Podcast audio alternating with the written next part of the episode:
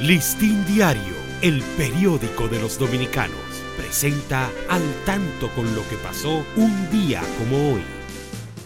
16 de septiembre de 1848. Nace en Santo Domingo Federico Enríquez y Carvajal, destacado poeta, brillante periodista, orador y consagrado educador. Fundó los periódicos El Mensajero, dirigió las revistas Opinión, Ateneo y Clio, órgano de la Academia de Historia.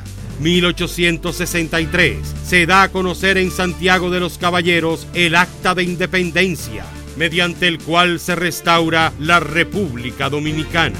Para Listín Diario, soy Dani León. Listín Diario, el periódico de los dominicanos, presentó al tanto con lo que pasó un día como hoy.